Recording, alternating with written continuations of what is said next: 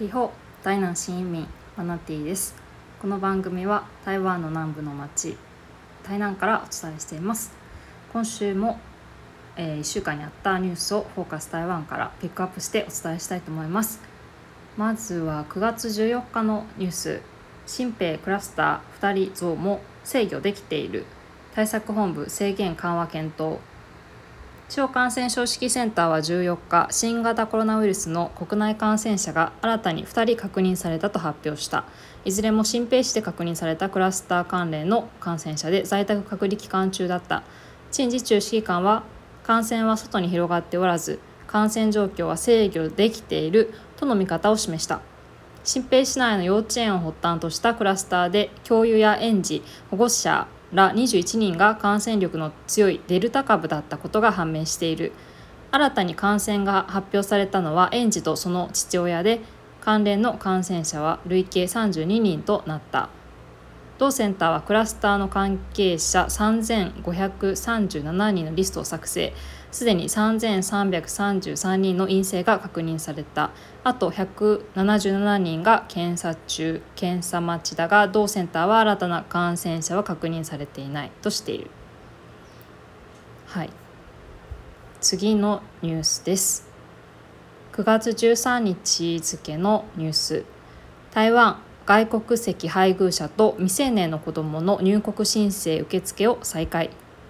腸感染症指揮センターは13日居留証 ARC を持たない海外、えー、外国籍の配偶者と未成年の子どもについて入国申請の受付を同日付で再開すると発表したこれまでは新型コロナウイルスの水際対策として葬儀へのえ参列など急を要する場合や人道的配慮が必要な場合にのみ特例としてビザの申請を許可していた。指揮センターは制限緩和について家族結合権を保障するためだとしている、まあ、なんかそういう法律的なあの、まあ、人権のその法律が、えー、あるみたいですね。家族結合権の保障をするために制限緩和したということです。台湾は新型コロナの感染拡大を受け居留証を持たない外国人の入国を5月 ,13、えー、5月19日から原則的に停止している。感染状況が落ち着いたことから先月下旬には正規留学生のビザ申請受付が開始されていた。はい、この件は結構5月からなので6789 4ヶ月もあの、まあ、新たに結婚した夫婦で国際結婚とかあるいは海外に住んでる家族をあの呼び寄せようという時にできなかったんですね。5月の19日か。ら、まあ、新しいビザの発給が止まってたので、まあ、新しく夫婦になったけど国際結婚で台湾に呼べ寄せたい場合ですね相手をあのできなかったんですね。もう4ヶ月ぐらいのできなかったのでなんか結構ニュースでも織姫と彦星がいっぱいいるみたいな感じであの報道されてたんですが、まあ、ようやくあの外国人、えーと、配偶者ですね。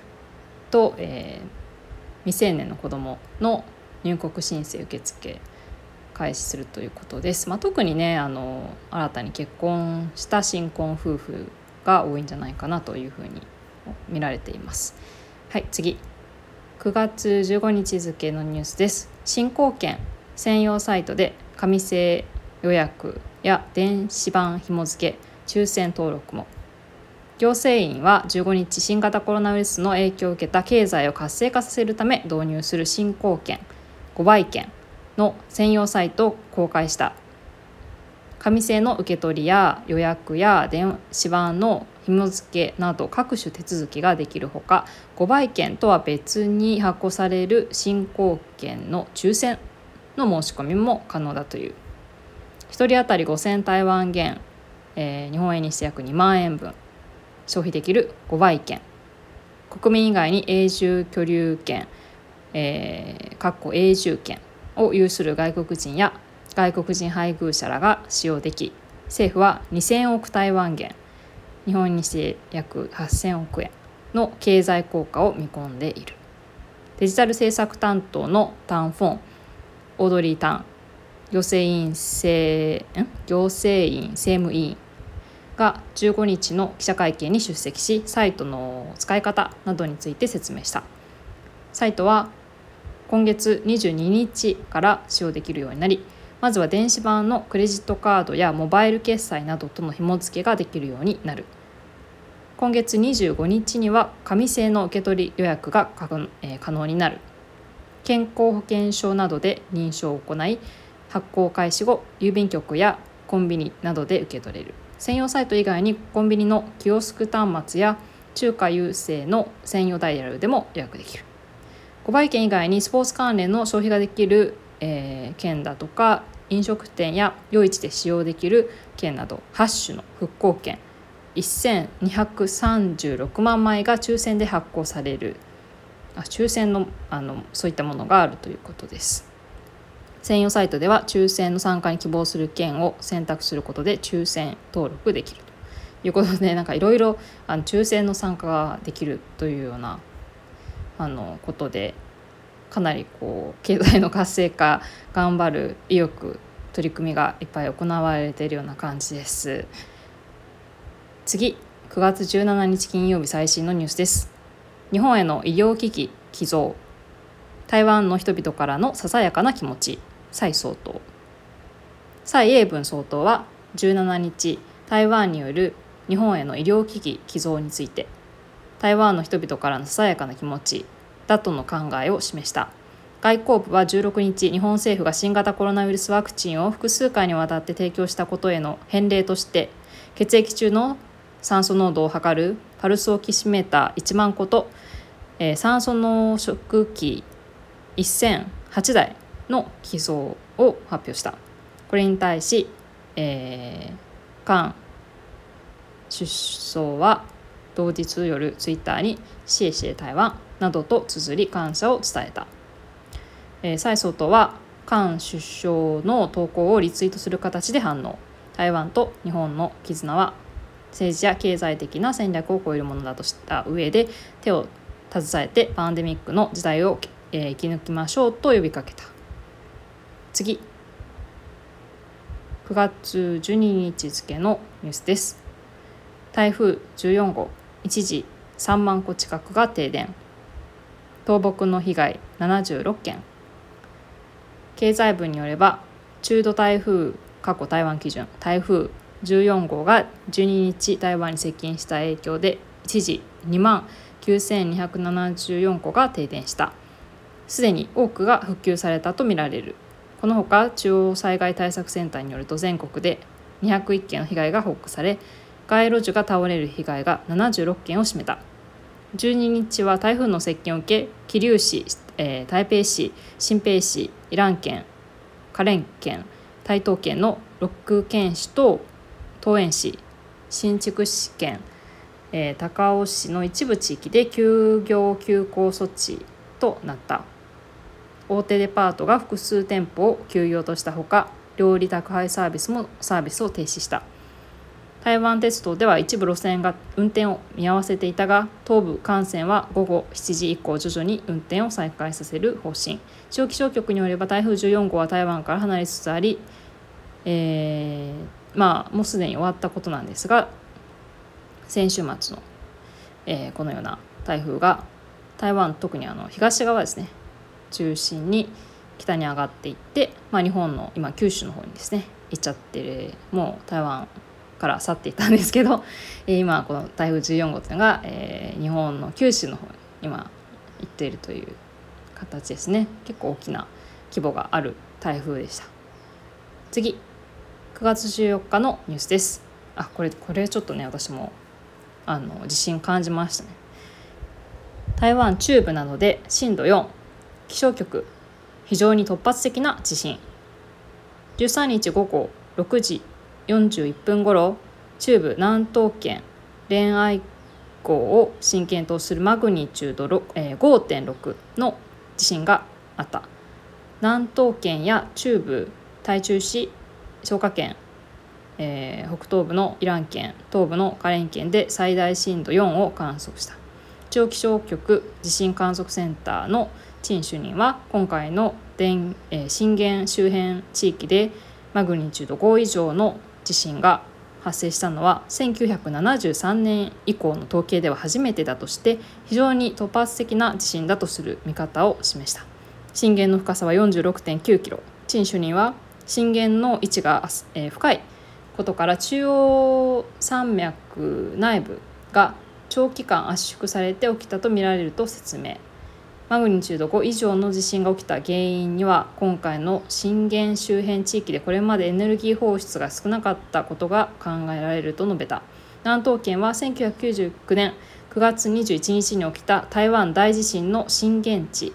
陳主任は台湾大地震は断層の浅い場所で起きた地震で震源の地質も比較的脆弱だったと説、えー、解説。今回の地震は震源一帯に変成岩が多くえー、地質が硬いため状況が異なるとして過度な心配は不要だと呼びかけた。新種には今後23日程度マグニチュード4前後の地震が起きる可能性があるとしつつも回数は多くないだろうとの見方を示した。はい。あの9月13日に、えっと、マグニチュード5.6で最大震度が台湾の基準で4観測しますね、まあ、台湾のあの震度基準って日本よりちょっとこう鈍感な感じなので、まあ、日本多分日本の震度だと5ぐらいになるかな。結構ねあの台湾では中型ぐらいのね地震な感じでした。あの台南も揺れて震度まあ2ぐらいでしたけどあの揺れを感じてあのまあ、このニュースにもあるように南東圏台湾のね、まあ、真ん中中心部の辺りっていうでは、えー、1999年の9月21日にすごく大きな地震あの大地震が起きたんですね。でそのこともまあ9月だったので今回もまあ9月のその、ね、21日が近づいてきてるのでなんか皆さんあの頃のことをあの時のことを思い出された方もなんか多かったみたいですね。はい次のニュース。9月15日。台湾緊急地震警報の送信訓練を17日。実施防災の日を前に。内政部。消防署は21日の国会え国家防災日を前に緊急地震警報の送信訓練を17日に実施する。警報は午前9時21分に携帯電話に送信される。警報の受信後はまず低く頭を守り動かないの安全確保行動訓練を行うよう呼びかけている。今年の訓練は琉球海溝沈み込み帯でマグニチュード8.0の地震が発生したのを想定して行われる。また、えー、午前9時25分には防空警報システムを用い沿岸住民に津波警報を発令する。台湾では1999年9月21日台湾大地震が発生し2000人以上の死者が出た自然災害の脅威に警戒を促すため政府は2000年9月21日を国家防災日に制定した。はい、ということで、まあ、今日ちょうど17日で警報の送信訓練があったんですけれど私の携帯にもあの警報来ましたね。ブーブーブーって私バイブにしてたですけど携帯。ずっとバイブが結構あの1分ぐらいかな。ちょっとなってましたね。はい。えーと、地震警報とあと津波の警報ですね。はい。あこんな風に着信あのするんだなということが分かりました。私ちょっとこの あの訓練の形容のこと知らなかったのでえー、なんだろうと思ってちょっとびっくりしましたけど。あの、まあ、もし大震災が起こったら、まあ、水とか電気とかが止まると思うのであのちゃんと備蓄の水があるかなとかちょっとねあの考えたりしましたね。はい次9月16日付のニュースです。台湾鉄道対日融合のうなぎのかば焼き弁当発売1日50食限定台湾鉄路管理局台鉄は16日中秋節に合わせた期間限定の新作弁当うなぎのかば焼き弁当を発売した。1日50食の限定販売台湾風と日本風な味付けを組み合わせた変化に富んだ食感と味が楽しめるとしている。はい。なんか こういう趣向のものを売り出すんですね台湾鉄道は。はい次。9 9月16日のニュースです。中秋節のバーベキュー。多くの県市が公共の場での実施禁止。21日の中秋節を前に各県市は16日までに屋外でのバーベキュー実施に関する規則規定を発表した。新型コロナウイルスの感染拡大防止のため台中市や高雄市など多くの県市は公共の場での実施を禁止する。台湾では中秋節にバーベキューをする風習がある。公共の場でのバーベキュー実施の一律禁止を発表しているのは桐生市桃園市新築市蘭県台中市、えー、彰化県雲林市南東県嘉義県高雄市、えー、花蓮県台東県家庭内での実施は認められる、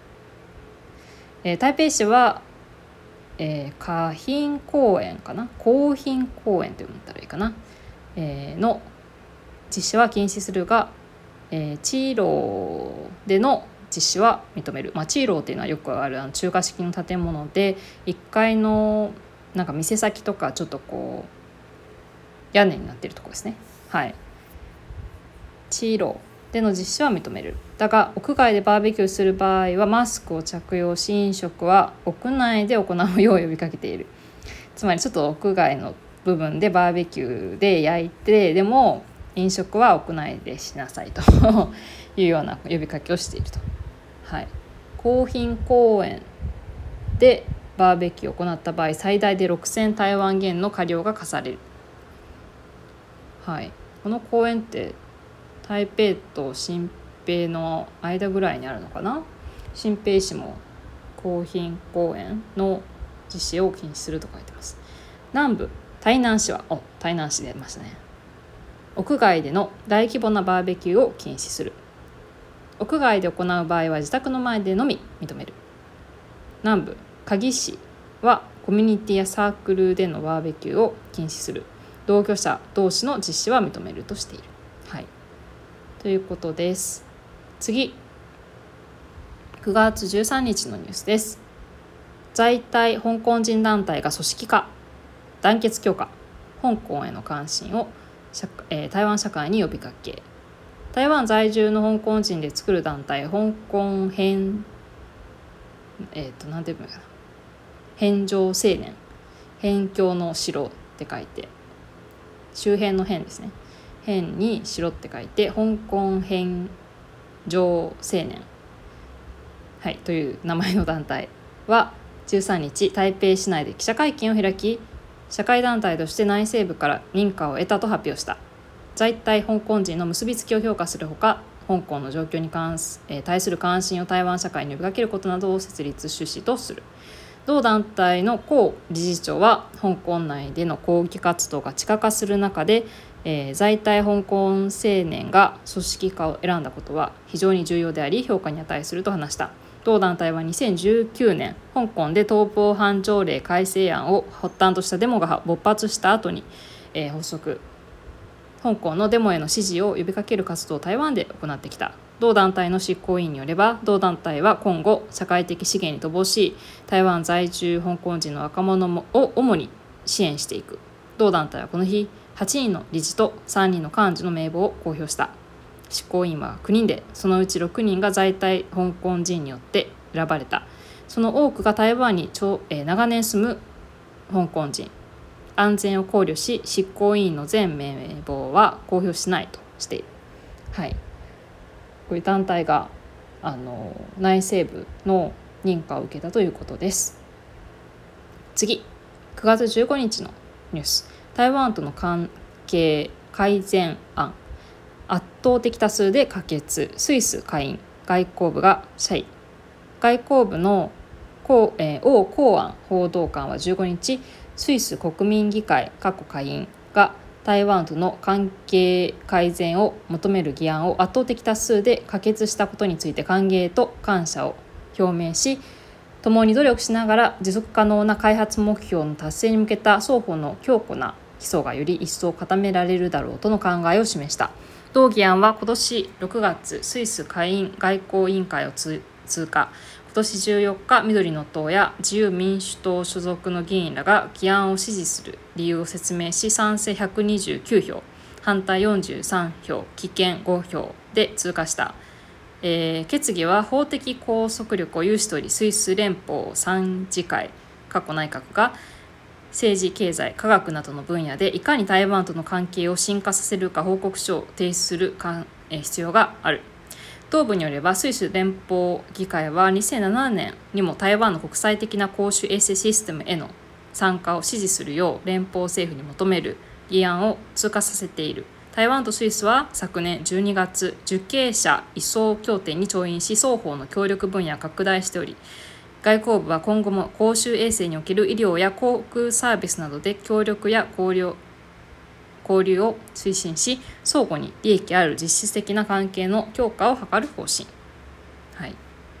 ということです。今週ご紹介のニュース以上になります。ではまた来週。再会。